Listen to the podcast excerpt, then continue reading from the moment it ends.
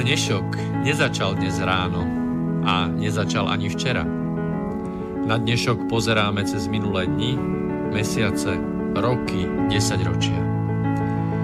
V relácii Inforovnováha hľadáme odpovede na otázky, na otázky, ktoré kladie sám život, najmä ten spoločenský a politický.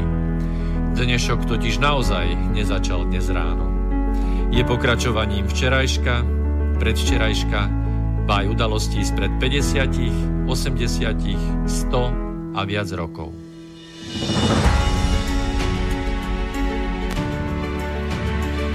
Rovnováhu potrebujeme vždy, všetci a všade.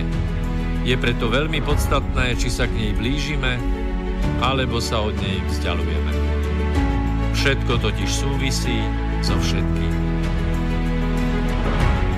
Počúvate reláciu Inforovnováha.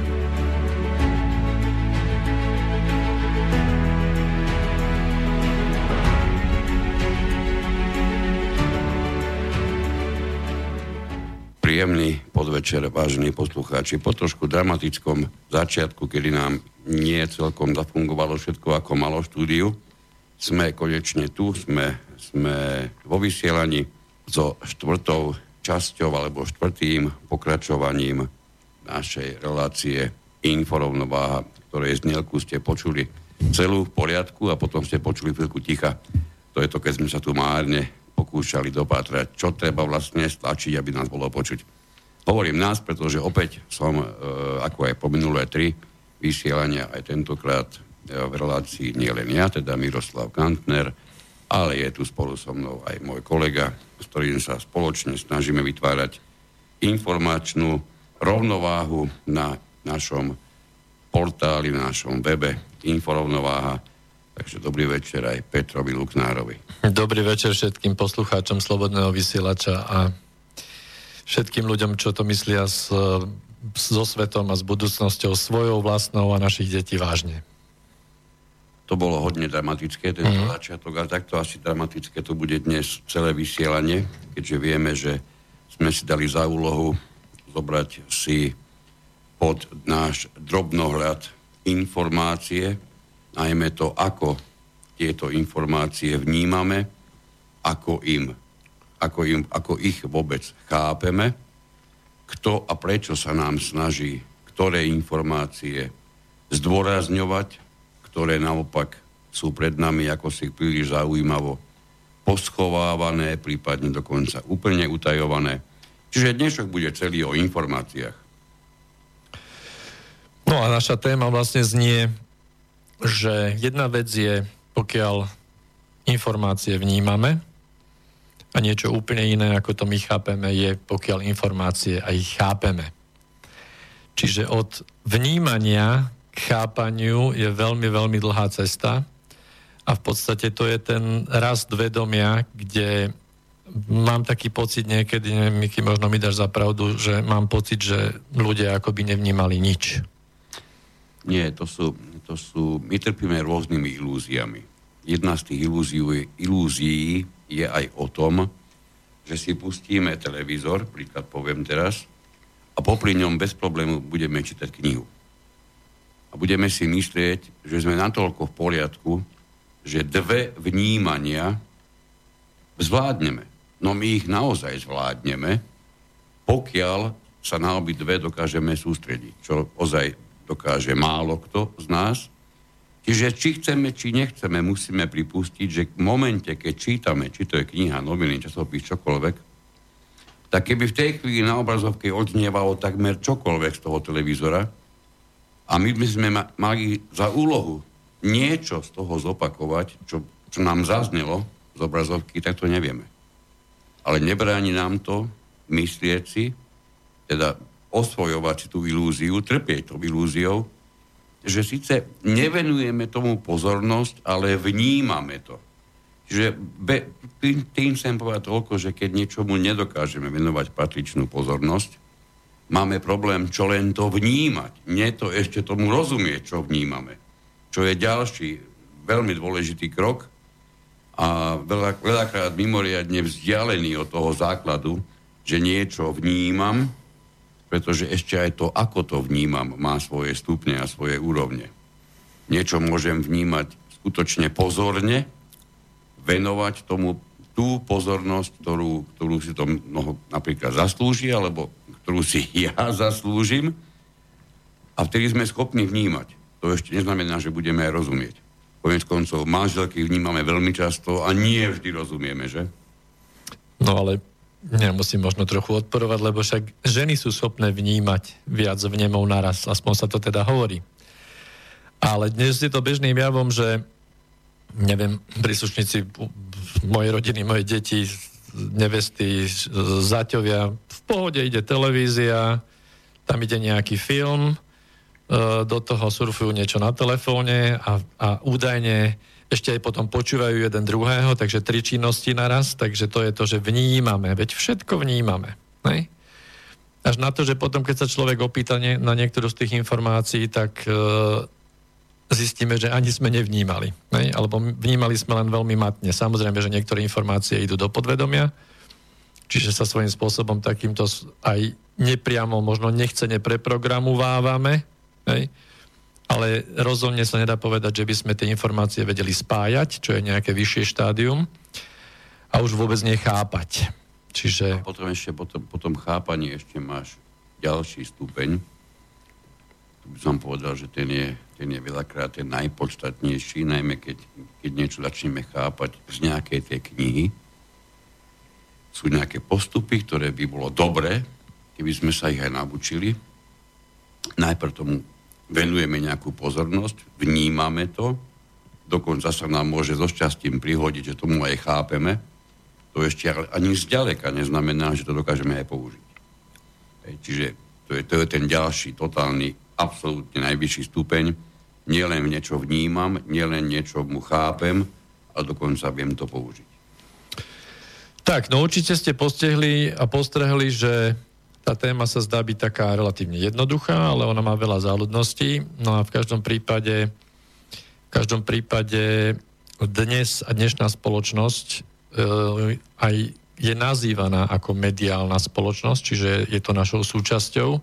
Informácie nás bombardujú dennodenne zo všetkých strán.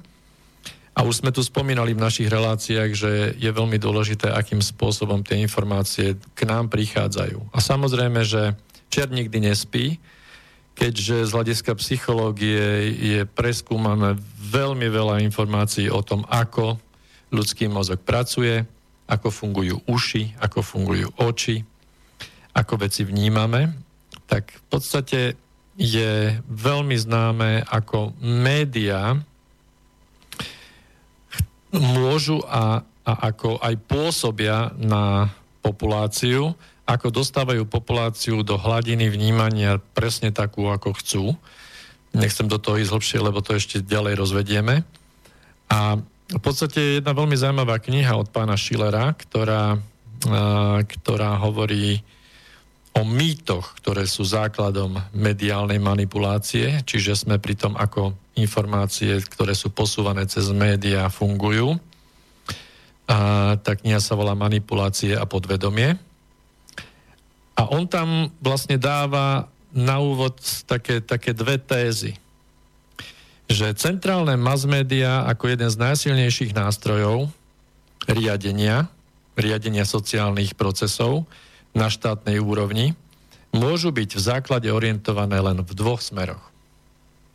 Čiže buď príjmeme tézu, že sa snažia divákovi poskytnúť najobjektívnejšie, najrelevantnejšie informácie, ktoré sú pre život nevyhnutné, zabezpečujú rozvoj horizontu, zvyšovanie morálnej úrovne spoločnosti a tak ďalej. Alebo to je za druhá.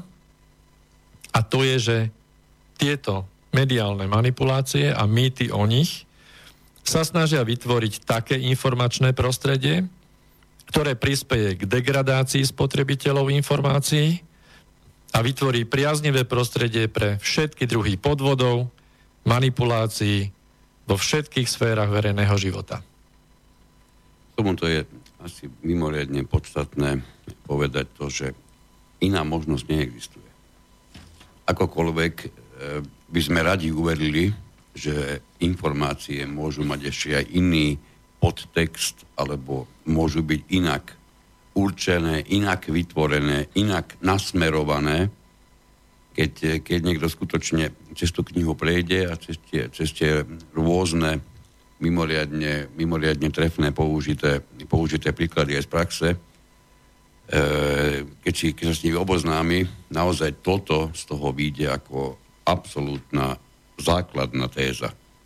Buď, ešte raz to poviem pre istotu, buď máme informáciu, ktorá je nie ilúziou objektivity, ktorá je naozaj objektívna, tá informácia zároveň má relevanciu k tomu, o, čo, o, čo, o čom naozaj sme informovaní, že nie, že my sme informovaní o niečom, ale pritom dostávame, dostávame s tým spolu informáciu o niečom úplne inom, lebo to sa, to sa veľmi často robí práve tých, v tom, v tom druhom e, okruhu informácií.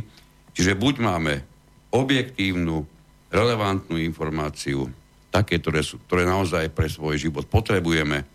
Čiže s prepáčením, to tomu sa ešte chvíľku asi budeme dnes venovať, to, že v Indii padol nejaký autobus a bolo tam nejaké veľké nešťastie, je absolútna pravda, je to srdcervúce, je to mimoriadne nešťastné, neprí, nepríjemné, ale povedzme si úprimne, do našich životov to s vysokou pravdepodobnosťou nejako dôležitým momentom nestúpi. Nič nám to, pravdepodobne nám to nič v našich životoch nezmení. Čiže tieto, tieto informácie vyzerajú byť mnohokrát veľmi jasne podávané, ale to je presne to, čo hovoríme. Tie informácie sú, sú z tak vzdialeného sveta a užitočnosť tých informácií je prakticky na bode nula, že e, mnohokrát tieto informácie sú použité nie iba ako vata, aby tie napríklad televízne noviny trvali ten čas, ktorý majú trvať, ale tieto informácie to sú presne z toho druhu, ktoré, ktorú tú pozornosť odvedú, teda ktoré túto pozornosť odvedú. Čiže, čiže buď máme teda informácie objektívne, relevantné, sú pre náš život dôležité, dokonca Schiller hovorí, že až nevyhnutné a naozaj nám slúžia na to, aby sme dosahovali určitú morálnu úroveň nielen, nielen ako jedinci, ale aj ako spoločnosť. To je jeden okruh informácií. A druhý je presne ten, ak by sme to mali povedať narýchlo, tak poviem ten, ktorý, ktorý, ktorými sme bežne krmení prakticky z každej strany. No, takže tie mýty, ktoré sú základom manipulácie mediálnej, všetky tie mýty sú určené na to, aby presvedčili obyvateľstvo, že žiadne súkromné názory nemôžu mať rozhodujúci vplyv na rozhodovacie procesy v krajine. Nad týmto sa pozastavme. Čiže prvý z tých mýtov je mýtus neutrality. Uh, to je veľmi zaujímavé, pretože uh, ten hovorí o tom, že všetky informácie, ktoré dostávame denne, ich máme vnímať tak, že vláda a všetky zložky štátu pôsobia úprimne a nestranne. To znamená, že inštitúcie, ktoré sú kľúčové v štáte, všetky inštitúcie, aby mali dôveru, tak je potrebné vniesť do toho mediálneho prostredia ten mýtus, že oni, tie inštitúcie sú v poriadku. Ak sú tam nejaké problémy, ak sú tam nejaké pochybenia, to je len vďaka ľudským slabostiam. Ktoré mimochodom, to je pri tomto dôležité spomenúť, ktoré sa neustále pertraktujú ako existujúce, ako tie, ktoré dokonca sú až mnohokrát určujúce pre, pre človeka. Čiže či chceme, či nechceme, z médií sa na nás valia informácie o tom, akými sme zlými ľuďmi Nepochybne všetky, všetky tie tlačovky, ktoré vidíme dennodenne, tie fungujú na základe toho, že sa poukazuje na konkrétnych ľudí a konkrétne kauzy. A inštitúcie sú v zásade OK. Vždy hovoríme o tom, že inštitúcia bude v poriadku, dajme tomu, keď nie celkom dobre funguje polícia, tak veď to spravíme, lebo sú tam zlí ľudia. Ale inštitúcia je v poriadku. No a poďme teraz ohľadom toho, že... To sa, to no. sa iba, iba narýchlo, to sa, tá ilúzia sa neustále potrebuje vytvárať. Presne ako to povedal teraz, keď si, keď sa len pozrieme do nedalekej minulosti, absolútne všetko je všade prakticky v poriadku, len treba niekoľko figúrok vymeniť. Uh-huh. Lebo tieto nejakým, keď si to človek uvedomí, že celá policia, celá morálka celej polície v celej kráse, šírke, hĺbke je prakticky podľa rôznych informácií v médiách závislá na tom, kto je práve teraz policajným prezidentom. Tak. To znamená, že Ďusa vymení Kleofáš a polícia bude fantastická. Všetci dosiahnu morálnu, morálnu úroveň nedosiahnutelnú dovtedy pod tým, pod tým ďusom, pod Kleofášom sa s nich stanú úplne iné osoby a osobnosti. Tak a samozrejme, že toto je podporované e, krdlom ľudí na námestí pod rôznymi transparentami a heslami za také alebo onaké Slovensko a znovu sa ten mýtus potvrdzuje. Hej? No a teraz sa pozrieme na to, že tam je dôležité si uvedomiť, že to, aby ten mediálny mýtus fungoval, tak je treba poukazovať stále na to, že tie štátne inštitúcie, vláda, e, Národná banka Slovenska, veď sa aj volá Národná banka Slovenska, všetky inštitúcie, ministerstva, že konajú vo verejnom záujme. To znamená, v prvom rade ide o to, že tie inštitúcie sú verejné, že sú naše. A ten mýtus má za úlohu e, absolútne ten zrak alebo sluch divákov a poslucháčov odtlačiť od možnosti čo len pomyslieť na to, že by mohli nejakým spôsobom tieto inštitúcie na svojom, svojom konci v ich pôsobení v podstate dávať nejaký význam alebo, alebo prospech súkromným zložkám. No a keď sa nad tým vlastne zamyslíme, tak, tak všetky strany, ktoré majú delegované našimi hlasmi určité právomoci, čiže sme zastupiteľskou demokraciou, to znamená, navolíme si nejakých ľudí, sú to predstavitelia strán. Za každou stranou je nejaká súkromná spoločnosť. Pokiaľ aj tá strana samotná nie je už súkromná spoločnosť, SRO, napríklad. Hej? A môžeme takto pokračovať. E, ministerstva sa tvária, že sú v podstate verejné, obchodujú so súkromnými spoločnosťami, čiže koneční užívateľe výhod štátneho rozpočtu sú zase súkromné spoločnosti. Uh, chcel som sa trochu dotknúť, sme sa bavili uh, s, s kolegom aj ohľadom, ohľadom toho mýtu Národnej banky Slovenska, to nie je len Národná banka, ono myslím, že podobný mýtus. Národné trp, banky. Trpia všeobecne národné tak. banky. To je, to, to je mýtus, to je skôr ilúzia ako mýtus, ale tá ilúzia je o to dôkladnejšia. Tá ilúzia je úplne perfektná. Uh, zriadovateľom uh, Národnej banky Slovenska je v podstate uh, je zriadená na základe zákona hej?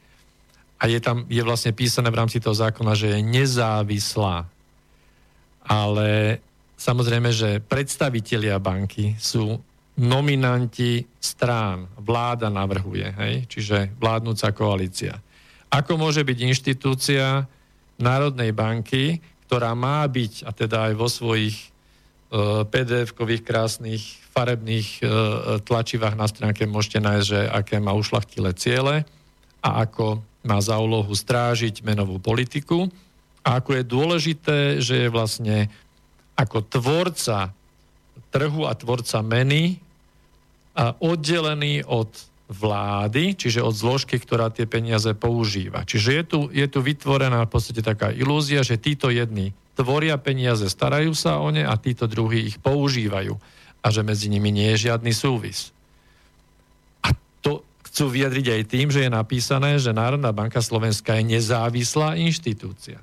A teraz sa pýtam, tí ľudia, ktorí tam sú, nominovaní v podstate cez strany?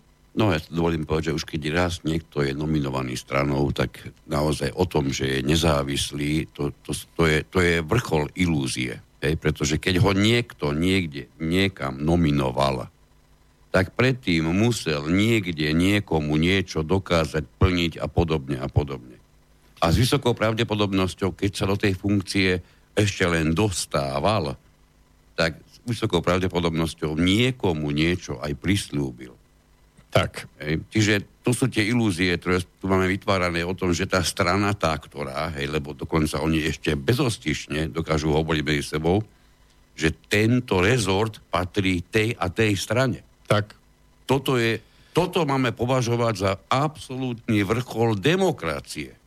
Je, my volíme stranu, pritom ale paradoxom je to, že my vôbec nevieme, či táto strana má napríklad experta, teraz si vymyslíme, keď sme boli pri tej policii, pre, pre ministerstvo, napríklad ministerstvo vnútra, my nevieme, či má vôbec nejakého experta táto strana, napriek tomu ju pôjdeme voliť a my ani v tej chvíli ešte nevieme, keď ju budeme voliť, nie len to, že či takého experta má, kto tam nakoniec aj bude je, na, tom, na tom poste, na nejakom ministerstve. My nevieme nič. Dobre si všimnite, že toto sa od, odohráva až po voľbách, kedy máme plné noviny všetkých možných, e, všetkých možných e, konšpirácií o tom, kto, kde bude, dokedy, ako to tam bude, ako sa vôbec poskladajú. Hej? Čiže sa neustále vytvára ilúzia, že tí ľudia, ktorí nakoniec niekde skončia, oni sú absolútne nezávislí. No tak. a toto je, toto je vrchol. A celá inštitúcia je, keď sa ďalej dočítate aj na stránkach, tak je Národná, Národná banka Slovenska je nezávislá inštitúcia a je to ako právnická osoba, ktorá nie je zapísaná v registri právnických osôb. A guvernér Národnej banky má 5 krát, 7 krát väčší príjem ako má treba z predseda vlády. Ale zodpovedá teda komu? No a potom ideme ďalej, že samozrejme my sme v rámci e, európskeho mechanizmu finančného, takže podliehame pod ECB, takže je to také celkom zaujímavé, nechcem ísť do toho do hĺbky, ale je to, je to krásny príklad, ako, ako inštitúcia, ktorá sa tvári, a na celom svete vlastne centrálne banky sa tvária ako verejné inštitúcie, ktoré vlastní ľud danej krajiny. Krásna ilúzia, krásny mýtus neutrality.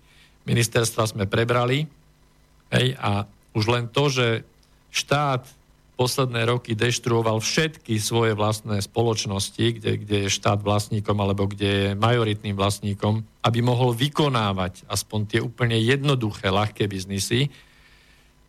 A dôvod je aký? Ministerstvo navodzuje dojem, že koná v, vo verejný prospech a tendre idú všetko na súkromné firmy a to všetko ostatné už poznáme. A niečo, ale naozaj malinké omrvinky. Sa k nám, teda k tým, ktorí sú dostatočne bdelí k tomu, čo sa k ním, aké informácie dostávajú a navyše ešte okrem toho, že, im, že ich vnímajú, tak ešte im aj chápu, ešte im rozumejú, dokonca aj pri tých úplne nechápavých, lebo tým sa už e, tým sa, už, um, tým sa dostane k dispozícii aspoň toľko, že bol nejaký tender, ktorý bol vypísaný na chodbe. Hej. Sice polovica Slovenska nemá, pre, nemá predstavu možno, čo je tender, ale tušíme, že ide o škaredé slovo, nič pekne to určite nebude, keď navyše tam ešte lieta obrovské, veľa, obrovské množstvo peňazí. E, čiže my tieto informácie dostaneme, niektorí ich takto dostaneme k sebe, E, pozrieme sa na to tak, že to je absolútne svinstvo, nerozumieme, čo je tender, ale nevadí nám to. Iní, dovtedy možno, že ten výraz nejak vážne nebrali, ale keďže ich to naozaj zaujalo, tak začnú aspoň pátrať po význame toho slova. A keď sa k tomu významu slova dostanú, už chápu ďaleko viac celé tie súvislosti, o čo tam vôbec ide. Tragédiou je, a to je presne nadmotívom dnešného vysielania, že my sa málo kedy všeobecne snažíme chápať, čo počúvame. My sa uspokojíme, žiaľ Bohu, veľakrát len s tým, že sme to počuli. Už len to, keď si uvedomíte, že, že niečo máte počuť a máte to odovzdať, do minúty máte problém to odovzdať také, aké ste to dostali. Po piatich minútach urobíte z toho pomaly silvestrovský program, keby ste to mali odozdávať. Hej, a keby ste tak boli za sebou desiati, ktorí si budú niečo odozdávať, a nedaj Boh, by vás bolo 100, tak to, čo príde tomu poslednému, to by ten prvý v živote nepovedal, že to je, že to, je to, čo on poslal. Hej, čiže toto sú informácie, s ktorými žiaľ Bohu pracujeme a ktoré dlhobky nerozoberáme. Ja viem, že všetko sa rozobrať nedá, ale mnohé tie, tie informácie si tú pozornosť a hlavne pochopenie aj zaslúhujú. Ja len jednu vec ešte, lebo sme začali tak neštandardne s vypnutými mikrofónmi. Ak by ste sa chceli akýmkoľvek spôsobom k nám dovolať do Bratislavského štúdia, môžete tak urobiť kedykoľvek počas vysielania. E, to je takto nastavené v tomto slobodnom vysielači.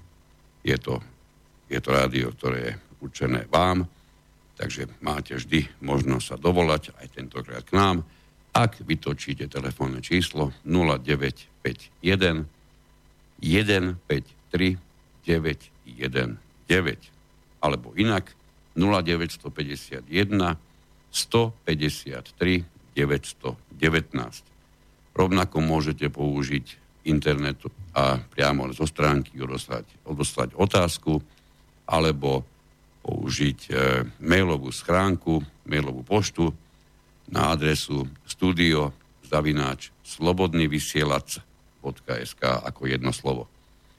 Budeme sa pomaly blížiť k prvej polhodinke, takže poprosím ťa trošku to uzavrieme, aby sme si dali po polhodinke, a nie my, ale aby sme poslucháčom dali trošku aj vydýchnuť nejakou muzikou. No ja vrátim vašu pozornosť k tomu, že by sme boli radi, keby ste si niečo zapamätali, takže sa teraz momentálne rozprávame o jednom z mýtov mediálnej manipulácie, a to je mýtus neutrality.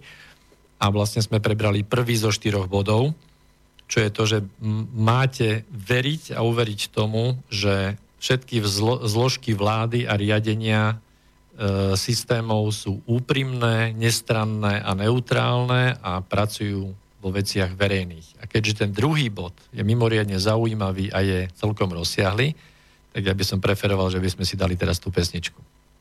Môžeme. Máme pripravenú, ako vždy, zatiaľ v informovnováhe pesničku s obsahom. Tentokrát by sme dali priestor um, stálici na textovom nebi a síce Jaromirovi Nohavicovi, a jeho fantastickému textu e, pe, pesničke Pravda a.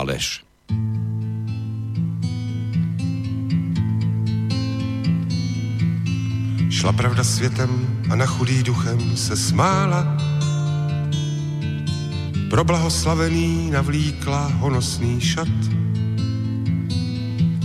V zákouti špinavým drzá, lež ve stínu stála pravdu pozvala k sobě přenocovat. A pravda znavená usnula jen, co si sedla. Ze sna se culila naivka důvěřivá. Jen oči zavřela, už se lež z postele zvedla. A začala si pokradmu zkoušet ten její háv pravdou mě můžete leda tak políbit záda. Ženská je ženská, tak jaký pak caviky sní. Kdo pak tu rozpozná, která je lež, která pravda? Až budou obě dvě do naha vysvlečený. Na její blůzku si její brož fešácky připla pod paží stříkla si její dezodoren. Peníze, hodinky, doklady, všechno jí štípla. Odplivla, odporně zaklela, vypadla ven. Gránu až zjistila pravda, co všechno jí schází. Před zrcadlem se pak notně podivila Někdo už od někud donesl hrst černých sazí, aby se ta čistá pravda tak nelišila. Pravda se smála, že na ní kameny házejí. Vždyť lež je to všechno, alež taky míša ty má. Blahoslavení s ní protokol sepsali rázem. Byla to rozmluva dost málo přívětivá. Ona vyfásla pokutu a ještě mohla být ráda. Ostatně cizí šmouhy přišili jí. Nějaká mrcha tu tvrdí, že je prej pravda. A zatím se potlouká nahá a po škarpách spí. Ubohá pravda se brání a přiznat se nechce. To máš holka marný, jak chceš, se dušuj a křič. Lež zatím potvora ukradla vzrostlýho hřebce a dlouhý a pěstěný nohy ji odnesli pryč. Lec, který hlupák se do dnaška za pravdu hádá, pravdy se ovšem v těch řečičkách nedobereš. Jistě, že na světě nakonec zvítězí pravda, ale až dokáže to, co dokáže lež. Často jak mání vodky jen půl litru na tři, ani nevíš, s kým dneska přenocuješ. Někdo tě vyslíkne, řeknou ti, že ti to patří. A dřív, než se naděješ, nosí tvé kalhoty lež. Tak to bol Jarek Nohavica, dokonca naživo. Pri tej pesničke skutočne mrazí, pretože takýto text, to naozaj klobúk dole, takto povedať, takéto slova, vôbec, vôbec ich dať dohromady a ešte tomu na tú vynikajúcu muziku, to je, to je naozaj mimoriadne záslužný čin. Tak poďme pokračovať. Máme ešte stále štvrté pokračovanie relácie Inforovnováha. Dnes lámeme a trápime sa s pojmom informácie a to najmä v tej súvislosti, že informácie si mnohokrát zaslúžia nielen vnímanie, ale oveľa viac, to znamená aj chápanie a pri tomto chápaní informácií sme sa doteraz najviac venovali práve tomu, že na to, aby sa informácie mohli chápať, tak je naozaj potrebné niečo mať už naštudované, niečo, niečo po niečom proste naozaj ísť viac do hĺbky, pretože to sme hovorili v minulých pokračovaniach. Pokiaľ človek urobí zo seba jednu obyčajnú kaleidoskopickú studnicu, inak povedané vodu, ktorú do ňoho budú nalievať naopak, zo všetkých možných kútov, a všetké možné farby, tak e, to, čo, to, čo tam bude, to, čo bude mať dispozícii, je niečo, čo prakticky dokopy nedá absolútne nikto. To je úloha kaleidoskopických informácií. Takže tých, tých kaleidoskopických informácií je potrebne ďaleko, ďaleko menej, ako sme si kedykoľvek mysleli. O to viac je dobre dostať zo pár informácií, ale naozaj rozobrať si ich najhlbšie, ako sa to dá. Tak, takže mýtus neutrality pokračuje druhým bodom, kde sa budeme venovať v podstate médiám samotným. Pretože ako ste postrehli, v tom prvom bode sme sa bavili trochu o inštitúciách, ktoré majú navodiť pocit verejnosti a neutrality a oni majú svoje masmediálne oddelenie, ktoré komunikuje s nami ako s verejnosťou, čiže vysiela nám mediálne správy. Ale teraz v druhom bode sa budeme baviť o médiách samotných. To znamená, že ide o to, aby sme pochopili, že ako médiá fungujú a v podstate si môžete dať otázku, alebo otázka, aký máte na to názor. Médiá by mali v podstate pokrývať udalosti a prípadne robiť nejaké rozbory, čiže vyjadrovať nejaké kvalifikované názory. Ale v prvom rade úloha médií je informovať o udalostiach. A teraz je veľká otázka, že my keď sme sa bavili, Miky spolu, že kývaš mi tu, tak médiá dnes žiaľ Bohu informácie nie popisujú, ale informácie vytvárajú. Alebo aspoň tak poviem, že už keď sa, už keď sa nesnažia tie informácie priamo vytvoriť, tak e, minimálne sa vážne podpisujú pod niečo, čo je tak fantasticky nazvané, že spoločenský tlak. A potom zrazu zistíš, že prokurátor robí v jednom prípade, ktorý si jedny a tie isté médiá, ktorých vieme, že je niekoľko, ktoré, ktoré si podali vyslovene prakticky v jeden deň, úvodzoka poviem, zautočili všetci jedným smerom a človek s prekvapením zistí, že na ďalší deň prokurátor začne reagovať na, na tieto v médiách uvedené informácie. Pri porovnateľnom prípade, kde sa jediné, čo sa zmení, je farba pleti, Čiže tentokrát, tentokrát e, nebielý človek nie je ten, na ktorého sa útočilo, ale ten, ktorý útočil. A my z rôzov zistíme, že médiá sú úplne ticho a prokurátor nekoná vôbec. A pritom ide o prakticky totožný prípad. To je niečo, čo mňa hlboko znepokojuje a plne sa podpisuje pod to, čo si povedal, že médiá proste niektoré veci skutočne majú úlohu vytvárať. Žiaľ. No, mm, my sme sa chceli zaoberať trošku aj tým, že stále počúvame od všetkých novinárov, že sú nezávislí, médiá sú nezávislé, nezávislé médiá sú uh, základná, základný pilier demokracie, sú základný pilier liberálnej demokracie, lebo to je mantra dnes, o tom tiež ešte trochu budeme hovoriť.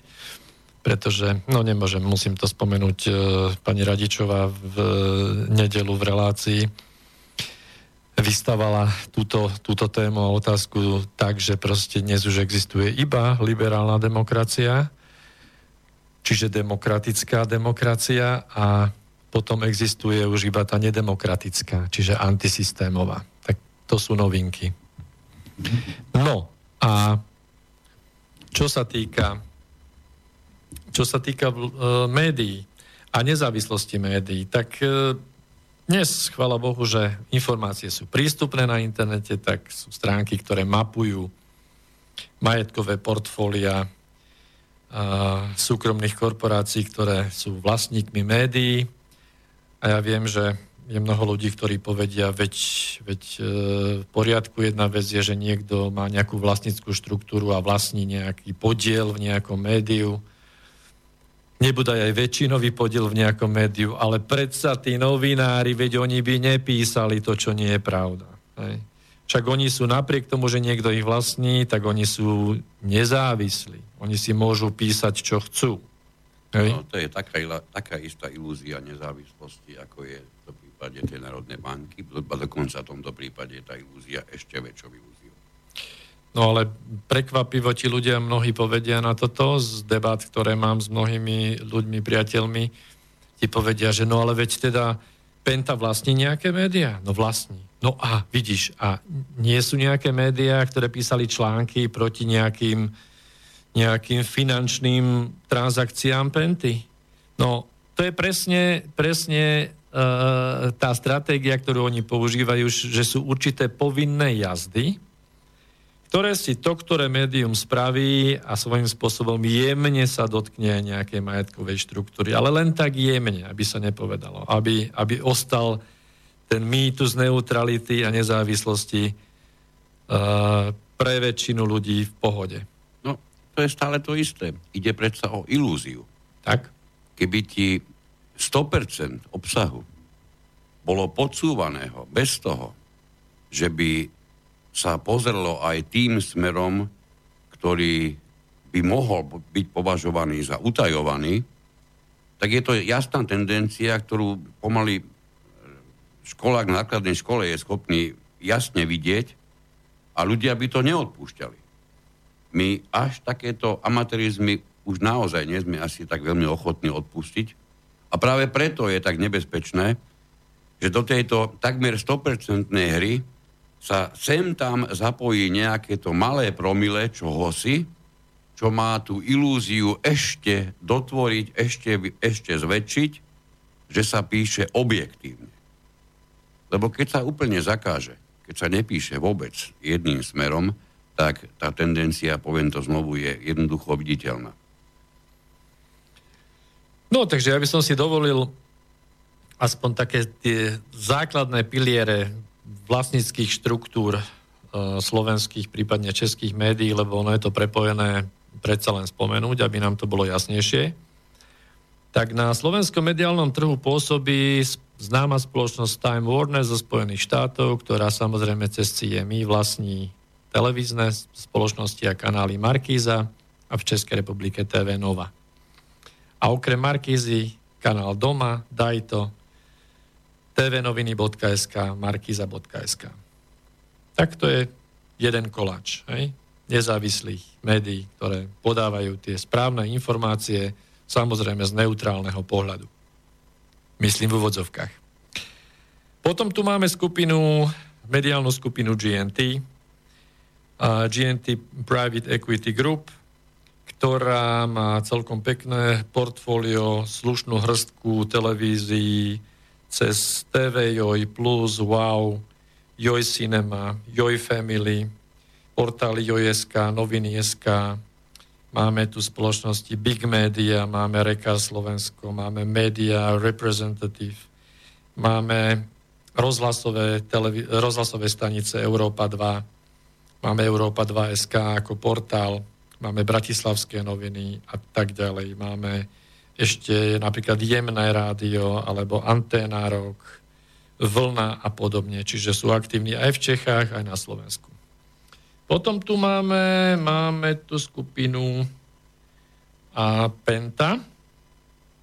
Skupina Penta, len rýchlo spomeniem, má denníky a týždenníky plus jeden deň, plus 7 dní, trend, šarm, baječná žena, Ema, pekné bývanie, zdravie a tak ďalej a tak ďalej, polovníctvo, uh, Madame Eva, Geo, Autobuild, Nový čas bývanie, má portály Pluska.sk, Atlas.sk, Centrum.sk, Etrend SK, uh, Reality.sk a tak ďalej, tak ďalej. Kopa celkom slušné portfólium.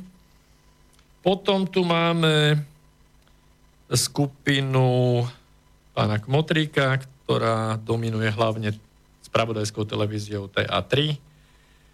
A, a potom tu máme ešte napríklad niektoré skupiny, ktoré sú akoby menšie, a menšie skupiny, ktoré ako prvá slovenská investičná skupina, ktorá vlastní Petit Press, kde ale má aj podiel Penta napríklad a ešte za zmienku stojí e, švajčiarsky Rinier Axel Springer, ktorý vlastní AZSK, Actuality.sk, najma má nehnuteľnosti, bazár, živie, živé SK, BTSK a tak ďalej, kopu ďalších. A ďalších ešte aj časopisov. No a tá česká scéna to nás nezaujíma, ale tam napríklad podobne tá situácia vyzerá veľmi obdobne. Ešte tam môžeme pridať pána Andrea Babiša s jeho, s jeho agrofertom a s jeho mediálnym domom. No, takže toto sú vlastnícke štruktúry Čisto zhruba? nezávislé médiá si pomenul teraz iba. No. Absolútne nezávislé. To je jediné, čo ma napadne, keď to všetko povieš, tieto názvy, tak ma na prvé, čo napadne, nezávislosť. To, to nie sú absolútne nezávislí, pretože, pretože majiteľ, ktorý do toho zainvestoval, pritom všetci, ktorí okolo médií sa točia, tak tvrdia, že médiá sú iba ako hobby a že nič nevynášajú.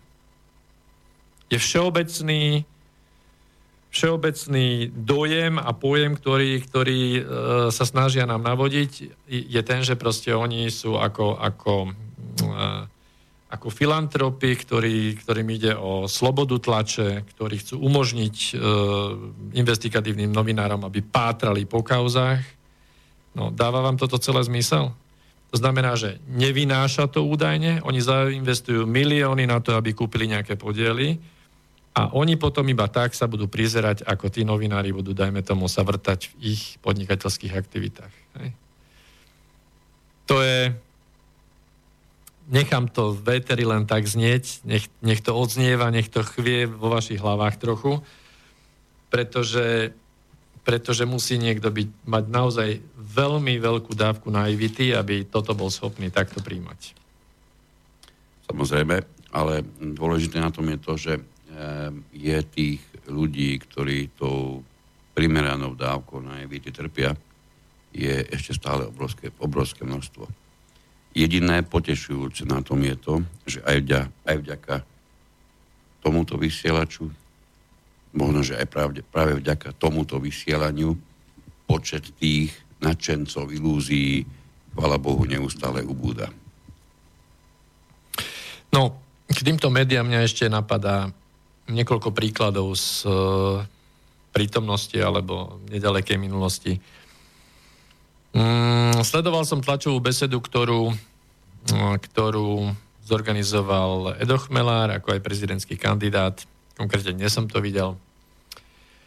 Uh, okrem toho, že, že pozerám na to, že na tom stole sú mikrofóny tých teda hlavných médií, myslím televíznych, čiže Joja a tak ďalej, a teda tých hlavných denníkov, tak uh, skončil 12-minútový monológ ohľadom, uh, ohľadom toho, ako požadoval od uh, ministra Lajčáka vysvetlenie, ako je to vlastne s prípadnou údajnou zmluvou Slovenskej republiky s, e, so stranou americkou ohľadom zriadení a vojenských základní, respektíve investícií v 100 e, miliónových sumách na rekonštrukciu letiska Kuchyňa, prípadne Sliač.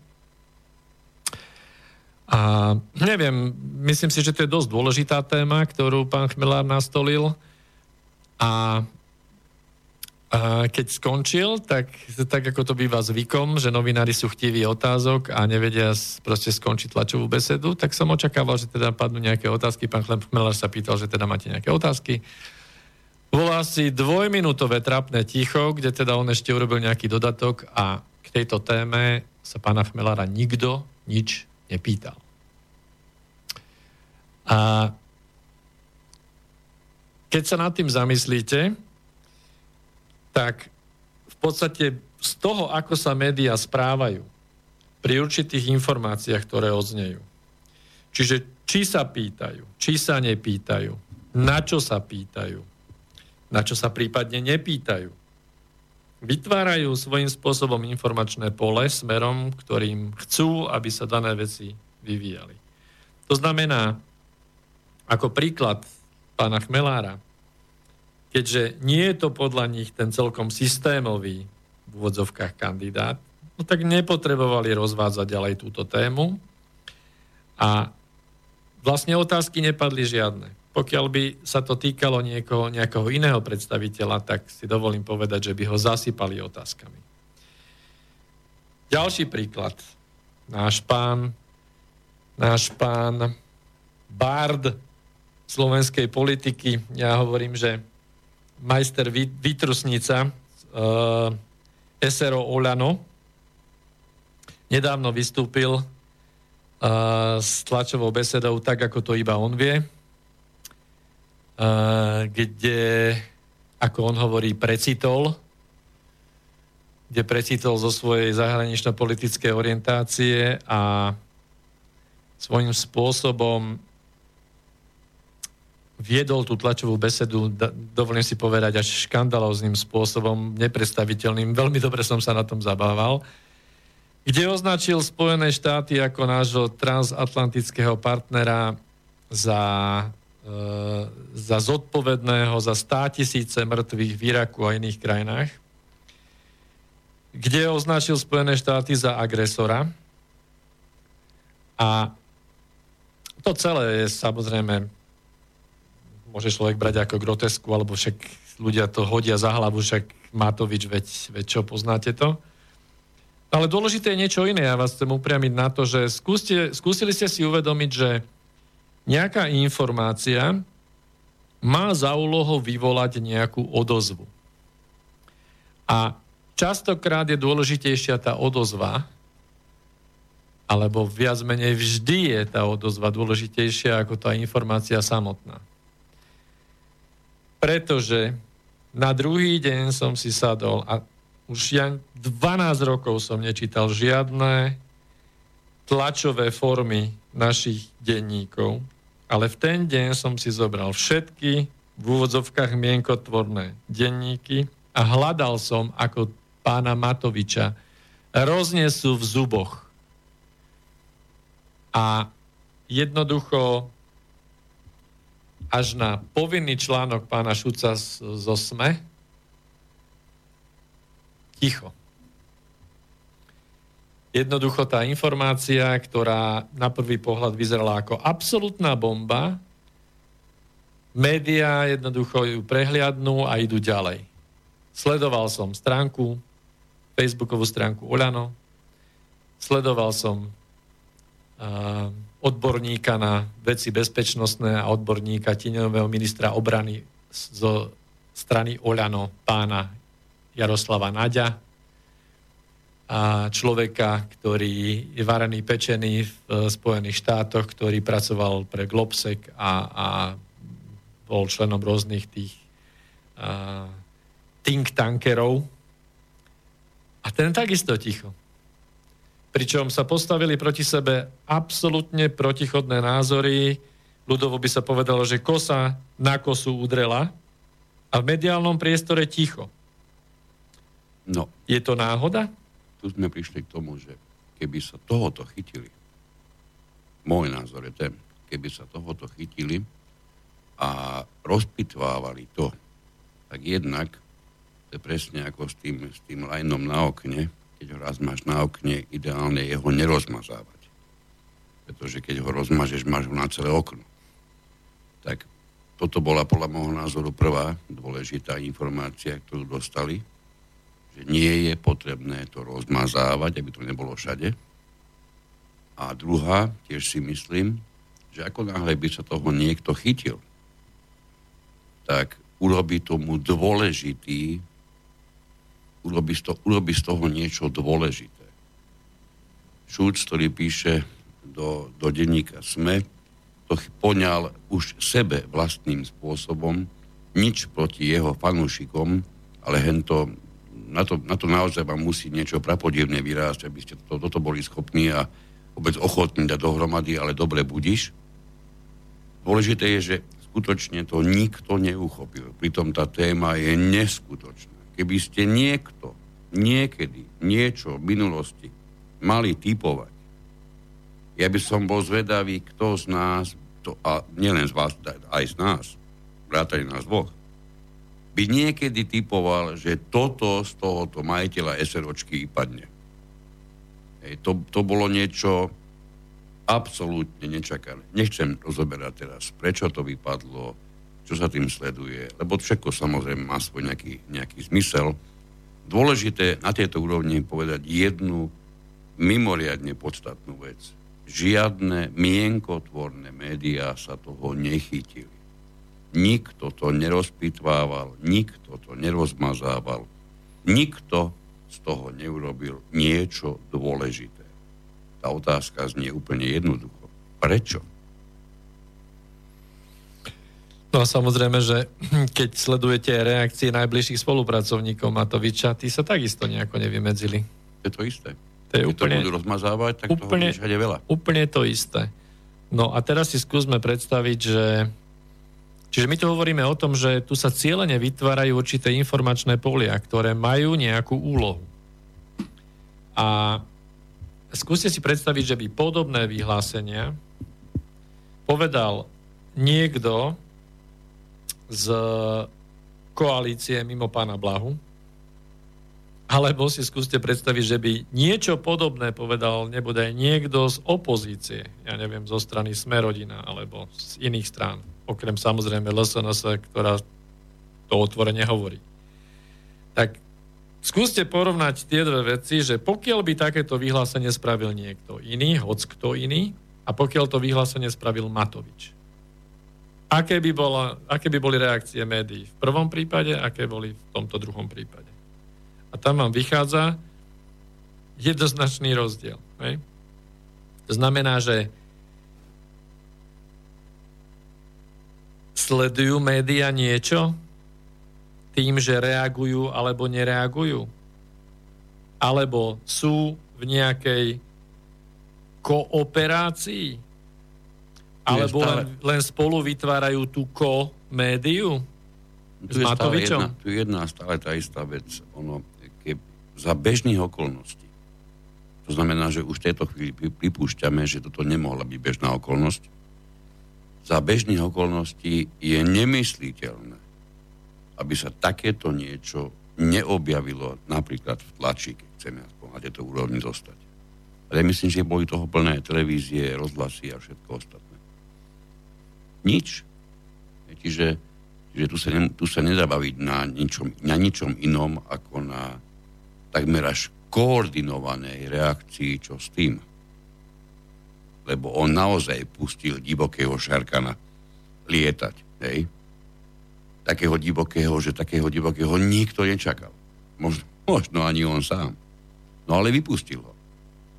Prišlo kategorické a jasné, ak niekto hovorí, že nebolo to obvinenie, ja hovorím stále, to bolo kategorické a jasné obvinenie veľmi dôležitého partnera pre Slovensko, ako nám sú Spojené štáty podštrkávané. A napriek tomu nikde nič. Neuveriteľná vec. Čiže tu prídeme záveru, že je veľmi podstatné, kto vyslovuje nejakú tú informáciu. A to už sme pri tom, že niekto tie, tie udalosti potom vyslovene vytvorí, postaví na niečom, že? Alebo naopak prakticky ich pochová. Tentokrát sa pochovali. Tak, no a potom ma napadá napríklad, možno by sme sa mohli dotknúť, lebo prezidentské voľby sú veľmi aktuálna téma, aj keď my teda sa, sa vyhlasujeme v rámci informovnováhy, že nazveme veci, ktoré, ktoré nezačali dnes ráno, ale ono nič nezačalo dnes ráno. Z tých vecí, ktoré spomíname, tieto mediálne manipulácie takisto nezačali dnes ráno. Problémy s venezuelskou ropou tiež nezačali dnes ráno. A napríklad ani problémy pána prezidenta Kisku nezačali dnes ráno. A je zaujímavé sa pozrieť na to, že a mnohí ľudia, s ktorými som o tom hovoril, si ani neuvedomili, že pokiaľ sú nejaké tlačové konferencie alebo vyhlásenia hociakých predstaviteľov štátu alebo strán tu u nás na Slovensku, tak väčšinou vždy nasleduje potom palba otázok novinárov. Hej? Samozrejme podľa toho, koho ide. V prípade pána prezidenta Kisku celé volebné obdobie, ktoré sa za chvíľu končí. Našťastie sa mi žiada povedať. To si ma doplnil. E, celé volebné obdobie v podstate fungoval s formou vyhlásení. To znamená, že bola nejaká tichá dohoda medzi pánom prezidentom, medzi pánom prezidentom a medzi médiami nezávislými, že nebudú ho oni predsa trápiť, keď on tak ťažko dýcha pri každom tom jednom prejave. Nebudú ho predsa ďalej ešte stresovať nejakými otázkami. Takže u pána prezidenta stačilo, že príde, urobí vyhlásenie, otočí sa na opätku, odíde. Nikto ho nezastavuje. Nikto ho nezastavuje, nikto nepokríkuje, že pán prezident otázka, pán prezident chceme vedieť to alebo tamto, ako na treba z pána Fica alebo iných. To je zaujímavé.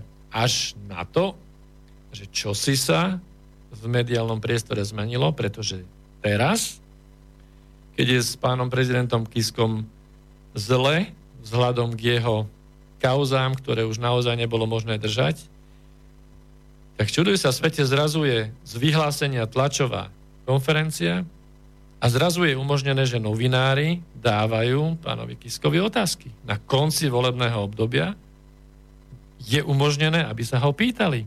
Dokonca dnes vidíte v médiách na tohto miláčika mainstreamu spustu článkov, ktoré naozaj režú do živého a rozoberajú všetky médiá hlavného prúdu, minimálne jeho pochybenia alebo morálny status, a toto všetko vlastne svojím spôsobom je vtiahnuté do prezidentskej kampane, kde dostávajú do úzkeho treba z kandidátku favoritku, ktorá predbehla v prieskumoch aj Čaka Norisa, pani Čaputovú.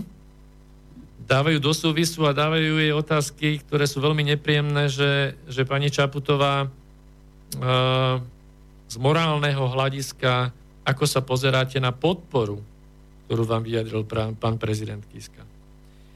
Takže je zaujímavé, že z Miláčika sa stalo vrece, do ktorého sa môže v podstate zľava sprava kopať. E, posledné týždne, ktoré je vo funkcii, je v podstate ako keby využitý na to, aby sa čo najviac do ňoho naviezlo, e, najviac si do ňoho mohli kopnúť tak, aby zase na druhej strane mohli vyzdvihnúť morálne atribúty kandidátky zdánlivo toho istého politického spektra. A to zdánlivo sa vrátim, pretože musím Miky mu dať slovo, lebo tu Nie, lebo rozjedol tu, mikrofón. Tu sa, tu sa zase pokračuje v tej, v tej štandardnej hre, ktorú my sme úplne jasne popísali už v prvom vysielaní, že ide o hru, že ide o hru na dobro a zlo. Ono totiž to teraz čím viac sa podarí urobiť doterajšieho prezidenta nie celkom morálne na výške konajúceho človeka, je človeka, o to viac, paradoxne, vyskočia všetky tie vysoko dôležité morálne plusy kandidátky Čaputovej. Ak tam niekto nevidí túto, túto spojitosť, mal by sa na to pozrieť oveľa hlbšie pretože toto všetko sa spustilo, opäť, opäť to všimnite, kedy a kde ste prvýkrát zistili, že Kiska je vôbec kritizovaný. Ja to mám stále vrité v sebe, že to je chránený masný vlas. Hej. Proste on, to je ochrana do všetkých strán. Čiže on sa zrazu stal kritizovaným. Dobre sa pozrite, kto s tým prišiel, kto začal, kto sa pridal. Teraz, že to je všade, už teraz to nie, nie je nič, nič podstatné z toho, ale opäť, tu už nejde o ňo, pretože on ako osoba bol použitý a už je nepotrebný. To sme my hovorili pol roka naspäť, že presne týmto spôsobom bude končiť. Vedelo sa, že nebude potrebný vtedy, vtedy to ešte plno ľudí z nášho okolia tomu ani neverilo, že to vôbec tak bude. No, je to tak. Pretože keby bol potrebný, tak verte či neverte, do bodky sa bude plniť presne to, čo v tejto relácii rozoberáme. Ilúzia médií, ilúzia rovnosti, spravodlivých médií spôsobí to, že sa nikde žiadnej kritike sa nikto nebude venovať. Dobre, máme za sebou ďalšiu, no už viac ako pol hodinku. Dajme si mi ešte jednu pesničku, nech, nech e, si všetci trošku vydýchnu, kým pôjdeme ďalej. Tentokrát sme vybrali iného interpreta s fantastickým textom. Spomeňme si trošku aj na, na Karla Kryla, ktorý nám, ktorý nám zaspieva niečo o demokracii.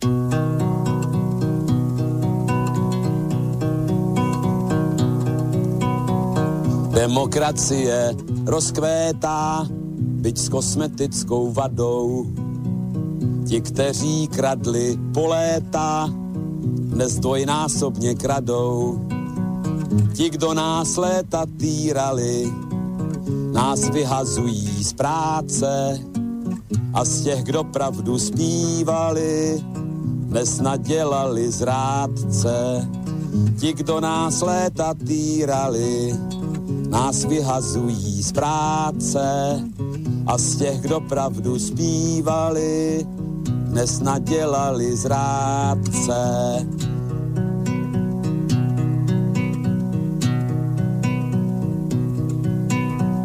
Demokracie prospívá bez nás a pragmaticky. Brbláme spolu, upívá, jak brblali jsme vždycky. Farář nám slívil nebesa a čeká na majetky. My nakrmíme Forbesa za dvě či za tři pětky. Farář nám slíbil nebesa a čeká na majetky. My nakrmíme Forbesa za dvě či za tři pětky.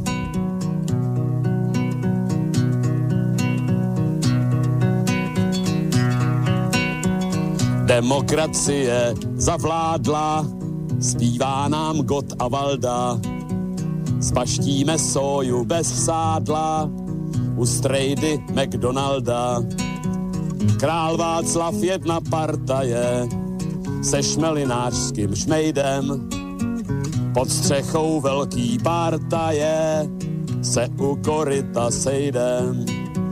Král Václav jedna partaje, se šmelinářským šmejdem, pod střechou jedný partaje, se u koryta sejdem.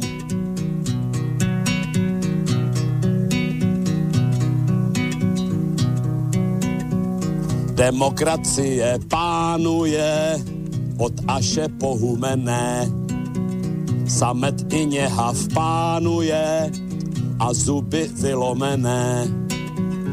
Dali nám nové postroje a ač nás chomout pálí, zaujímáme postoje, místo abychom stáli. Dali nám nové postroje a ač nás chomout pálí, zaujímáme postoje, místo abychom stáli.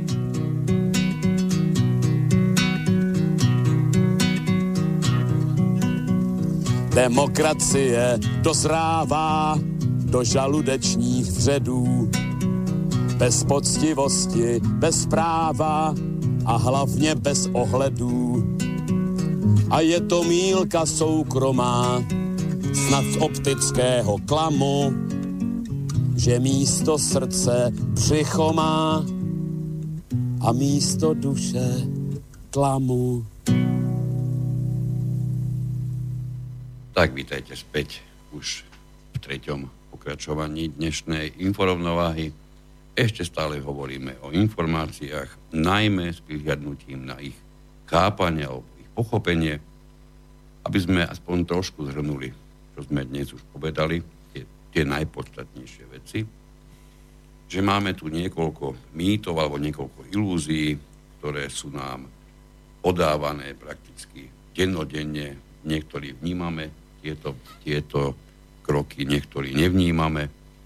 Dokonca najmä tí, ktorí nepočúvajú tento tento vysielač si myslia, že to najfantastickejšie, najobjektívnejšie prichádza úplne z iných, iných, inej strany, ako napríklad tejto chvíli od nás. Čiže e, máme tu stále jeden ten istý mýtus, ktorý hovorí o úprimnosti a nestrannosti vlády, jej všetkých zložiek, kde sa jednoznačne viacnásobne musí zdôrazniť, že ak aj sa objaví nejaká tá korupcia, alebo čokoľvek, čo nie je celkom na morálnej úrovni, tak je to zlíhanie nejakého konkrétneho jedinca, pričom celá inštitúcia, nech je to ktorákoľvek z nich, je absolútne v poriadku a nie je potrebné na nej meniť vôbec nič. Máme tu potom ďalšiu ilúziu alebo ďalší, ďalší mýtus, podľa ktorého by, by mali ľudia veriť, že médiá pokrývajú skutočne udalosti, a názory a vôbec tieto, tieto ani názory, ani udalosti nevytvárajú. To sme si rozobrali práve pred chvíľou, sme sa to umenovali na dosť širokej ploche. Jasne ste videli, že o nezávislosti našich médií pri tom všetkom vnímaní, kto ich vlastní, je to naozaj na, na vážne pováženie. Ktoré, že to ktoré, že to noviny, ktoré, že to vysielanie je skutočne nezávislé. No a v rámci tohto mýtu nezávislosti a neutrality tretím je mýtus, že veda, ktorá úzko súvisí s hospodárstvom, čiže ekonomika, ekonomia a všetky veci súvisiace s hospodárstvom a štatistikami, je tiež údajne neutrálna, a tým pádom objektívna. No, tak sa pozrieme na to, keď si urobíte prierez v našich mainstreamových médiách, treba v tých, ktoré vysielajú obrazovo v priebehu dňa, tak máme tam, máme tam eh, príspevky, ktoré sa venujú politike, máme tam príspevky, ktoré sa venujú ekonomike, peniazom, hospodárstvu, čiže hospodárske správy.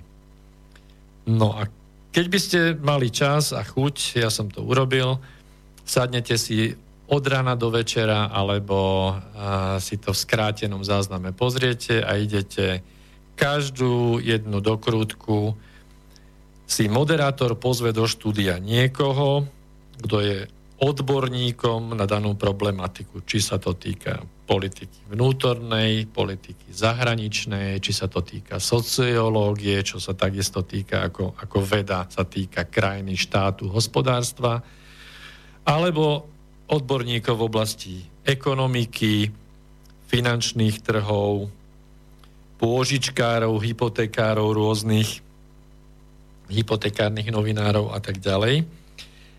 A keď si zapíšete, že kto vystupoval k akej téme a vždy nabehnú titulky, teda meno a z akej organizácie prišiel. Tak prídete k takému zaujímavému momentu, že zistíte, že všetky tie príspevky, všetci odborníci, ktorých si pozývajú tieto mainstreamové médiá, patria k nejakým súkromným alebo treťosektorovým organizáciám, ktoré sa venujú či už teda politike alebo politológii, alebo sa venujú ekonomike, financiám a peniazom. Keby ste prešli tie spoločnosti alebo tieto, tieto OZ alebo, alebo uh, spoločnosti tretieho sektora, tak zistíte zase tú obrovskú chobotnicu náväzností na rôzne majetkové vzťahy, a je to nahony vzdialené od nezávislosti. To znamená, že ich, ich názory zase majú za úlohu vytvárať nejaké informačné pole. Hej? A ne, nemusíme sa baviť o tom, že fragmentácia, ktorá je základným základnou pracovnou metódou médií, to znamená rozkúskovanie informácií, prebieha samozrejme v oblasti vedy a najlepšie je rozkúskovať všetky vedné odbory na, na tie najjemnejšie nuancy, najjemnejšie odtiene, kde sa strácajú súvislosti a kde keď sa stretne jeden vedec, ktorý sa zaoberá treba s anatómiou ruky, sa stretne cievný chirurg sa stretne s, e, s človekom, ktorý má na starosti pohybový doktor, ktorý má na starosti pohybový aparát a jednoducho nebudú vôbec hovoriť akoby o tom istom. Oni síce hovoria o tej ruke, ale jeden hovorí iba o cievach a druhý hovorí iba o klboch. A tá ruka obsahuje jedno aj druhé, dokonca tieto veci spolupracujú. To znamená, že pokusom uh, rozdrobiť aj vedné odbory na množstvo pododborov, kde sú špecializovaní vedci len v tej veľmi úzkej časti toho spektra, dochádza k tomu, že aj štyria odborníci na jednom mieste pozvaní si takmer nebudú rozumieť, pretože každý hovorí len o tom svojom úzkom zameraní. No a to je takisto cieľ rozdrobiť informačnú bázu. A z hľadiska toho, možno budete protirečiť, všetky tie um, vedecké bázy uh, v tom fungovaní v dnešnom svete. Uh, či už sa bavíme o Slovenskej akadémii vied, kde počúvate zase kol dokola rôzne aféry s financovaním alebo s tým, že je podfinancované na Slovenská akadémia vied, že sú podfinancované určité zložky. Vidíte, že zase sú tam boje iba určitých ľudí, čiže snaží sa ten mediálny priestor pôsobí na to, že inštitúcia je v poriadku, ale len tí ľudia zase sú problémoví a tí ľudia pochybili. Hej? Ale keď sa vrhneme bližšie a pozrieme sa na to e, z hľadiska rezortov, pod ktoré patrí tá veda a vidíme eurofondy, vidíme e, granty, ktoré musia, musia tie vedecké týmy naťahovať na to, aby mohli fungovať, tak znovu je to o čistej transparentnosti a znovu je to o tom, že dostávajú peniaze naozaj tí, ktorí sú výkonní a tí ostatní prídu skrátka. Samozrejme to beriem z nadhľadu a dúfam, že rozumiete ako. Jednoducho všetky tieto vedné odbory, ktoré sa týkajú hospodárstva, idú k ruke vládnym zložkám a v podstate ku všetkým systémom riadenia spoločnosti. Prečo? Preto, aby vytvárali a spolu vytvárali tú, tú ilúziu, respektíve ten, ten mýtus neutrality všetkých týchto organizácií zložiek. Pretože uh, samozrejme uh,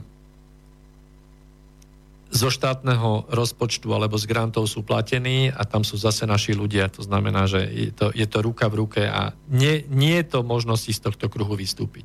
Sú iba takí, ktorí nemajú financie, nemôžu realizovať svoje, svoje projekty, alebo tí, čo sú zaviazaní a pracujú. Žiaľ Bohu, takto je nastavený systém. Mieky, máš k tomu niečo? To je úplne jasná, jasná záležitosť, keď si už hovorili, že veda je, je úzko prepojená s hospodárstvom, pochopiteľne, že je. Ono by to, ono by to malo byť jednoducho tak, že tie, tie výsledky vedy sa, sa dokážu v hospodárstve nejakým spôsobom prejaviť. Hospodárstvo sa nedá od toho úplne, úplne otrhnúť.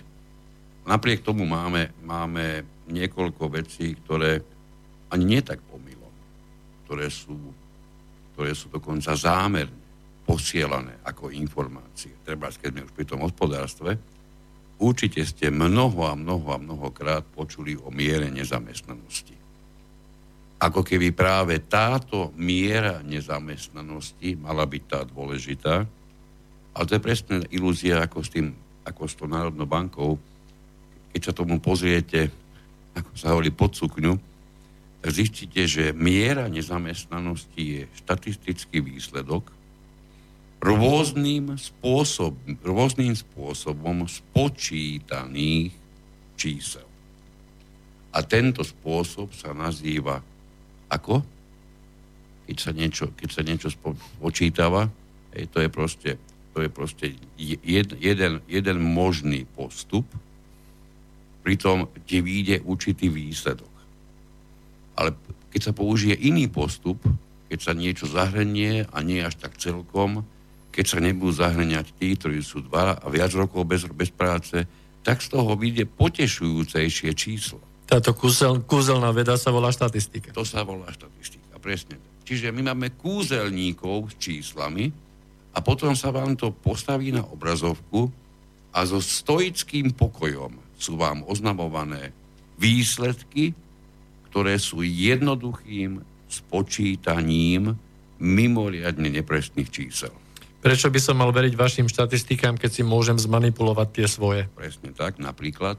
To znamená, že rôznymi postupmi sa dá prísť k rôznym výsledkom, preto okrem iného miera nezamestnanosti, keď sme už pri nej, nechcem to už toho rozpitvávať, je prakticky až takmer nepodstatný údaj. Výrazne podstatnejší údaj je miera zamestnanosti.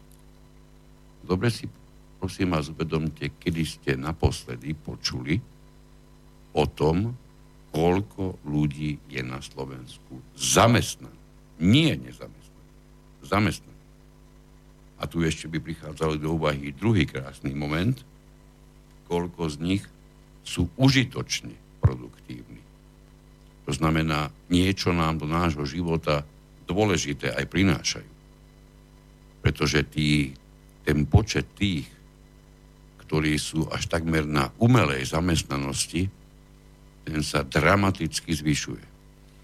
No a keď sa k tomu pripojím, tak blízka budúcnosť, ktorá nás čaká v zmysle uh, umelej inteligencie, a hlavne v, v krajine, ako je tá naša, kde sme vlastne jedna veľká zastrešená montovacia hala, tak to som zvedavý, že ako budú pracovať so štatistikami a ako ministerstvo sociálnych vecí, práce a rodiny bude vyhodnocovať uh, tie 10 tisíce prepustených, ktorých prácu uh, preberie umelá inteligencia v rámci týchto výrobných procesov. Aj to je veľmi blízka budúcnosť a o tomto nikto nič nehovorí, tu sa takisto vytvára informačné ticho. No samozrejme, lebo stále ešte plní svoju úlohu ten mýtus, ktorý je vytváraný zámerne, tá ilúzia, ktorá nám je podsúvaná, veď my máme predsa uveriť o tom, že toto sú tie najrozumnejšie kroky, ktoré by, ktoré by mohla ktorákoľvek vláda urobiť. Nič rozumnejšie sa urobiť nedá. My kľudne potlačíme pôsobnosť našich živnostníkov, nedáme im v žiadnom prípade takú úroveň slobody, ako dáme niekomu, to si tu zriadi montovňu. Vieme to vždy predsa politicky vysvetliť, veď dali sme robotu ľuďom. Vždy, vždy to ide. Pritom, pritom ten najpodstatnejší fakt, že je to deformácia trhu, tam nikto nevidí. Čiže veda prepojená hospodár, s hospodárstvom jednoznačne a opäť sme narazíte len pri, len pri takom povrchnom skúmaní, ako sme si robili teraz, narazíte na veľké množstvo mýtov a informácií, ktoré sú skôr ilúziami.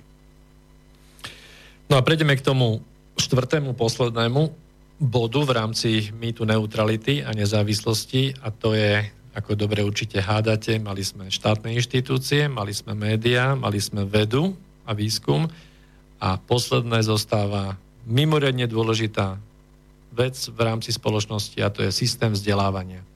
A ten mýtus hovorí, že od vzdelávanie od základnej školy až po univerzitnú úroveň je nezávislé, je neutrálne a že ani náhodou nie je vystavené žiadnemu ideologickému tlaku alebo rôznemu inému politickému vplyvu. Tak v kontexte posledných mesiacov, poťažne rokov, kedy nám chodia po, už po základných školách úderky s ideologickým podtextom cez stredné školy až po vysoké školy.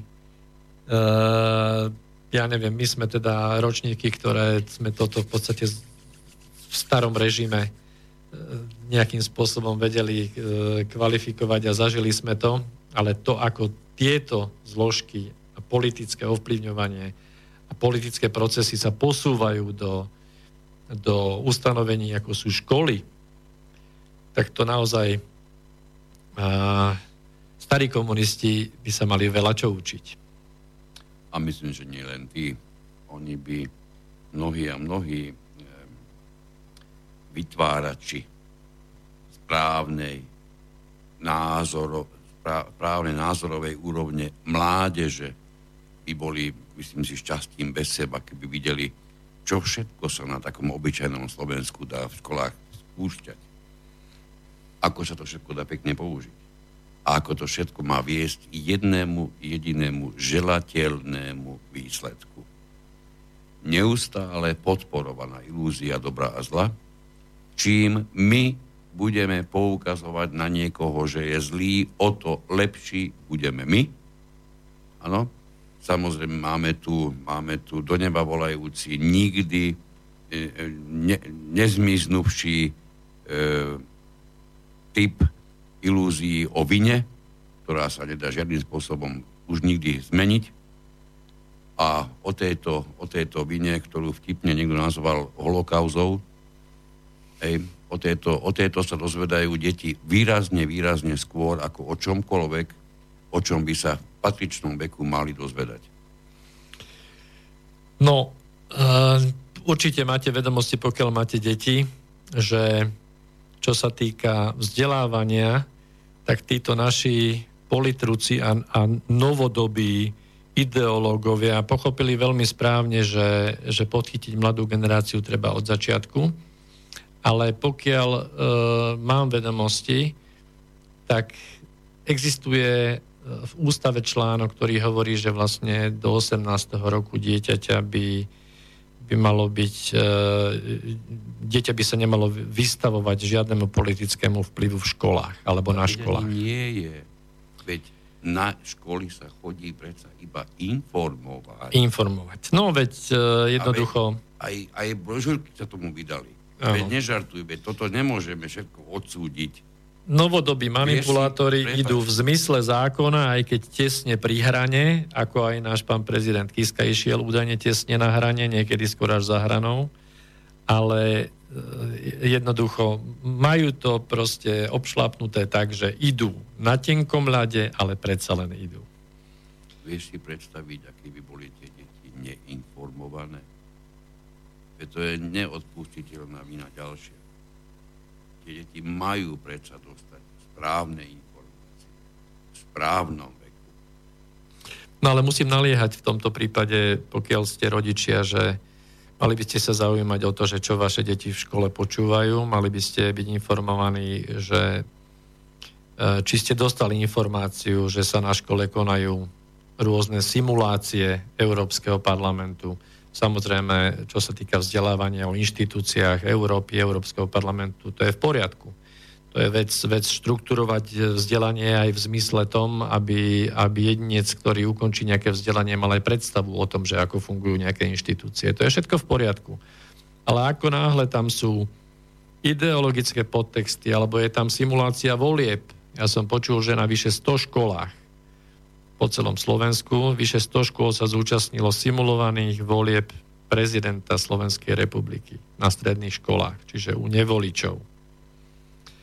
A jednoducho toto sa deje bez vedomia rodičov. To, to, škola to má ako, ako bez problémov v pláne, pán riaditeľ sa prihlási a, a funguje to. Sú rôzne typy vzdelávaní, zmiešaných vzdelávaní, ktoré teraz prebiehajú na školách, kde sú pomie- premiešané ročníky a chodia tam uh, v lepšom prípade lektori pripravení, zaškolení, ktoré veľmi jemným spôsobom zase vytvárajú určité politické informačné pole v rámci, v rámci študentov a, a navádzajú ich na to správne v úvodzovkách, jediné správne myslenie. Takže dnes myslím, čo sa týka týchto mýtov, Uh, si dovolím len zhrnúť, že sme rozprávali o mýte neutrality, ktorý mal štyri základné body a to je nestrannosť a úprimnosť a nezávislosť vlády a inštitúcií štátu. Potom sme sa bavili v druhom bode o médiách, ich vlastnických štruktúrach a hlavne nezávislosti a o tom, že nevytvárajú informácie. Bavili sme sa o vede, ktorá by mala byť neutrálna, ale zďaleka nie je a bavili sme sa o vzdelávacom systéme. Ktorý by mal byť oslobodený od ideologického nánosu a žiaľ Bohu tiež nie je. Dokonca sa mi chce až pýtať pre Boha, kedy naposledy bol. Dobre. Vážení poslucháči, toto bola štvrtá relácia poradí, štvrté pokračovanie inforovnováhy. Najbližšie sa budeme počuť už o dva týždne. Skúsime zmeniť celý, celý celú vysielacú štruktúru tejto relácie a keďže mnohí viete, že vysielam aj reláciu bytový dom, tak e, prejdeme na, na systém taký, že budeme mať každé dva týždne e, tieto dve relácie, aby sme ich mali obidve skrátenejšej forme, ako to bolo doteraz.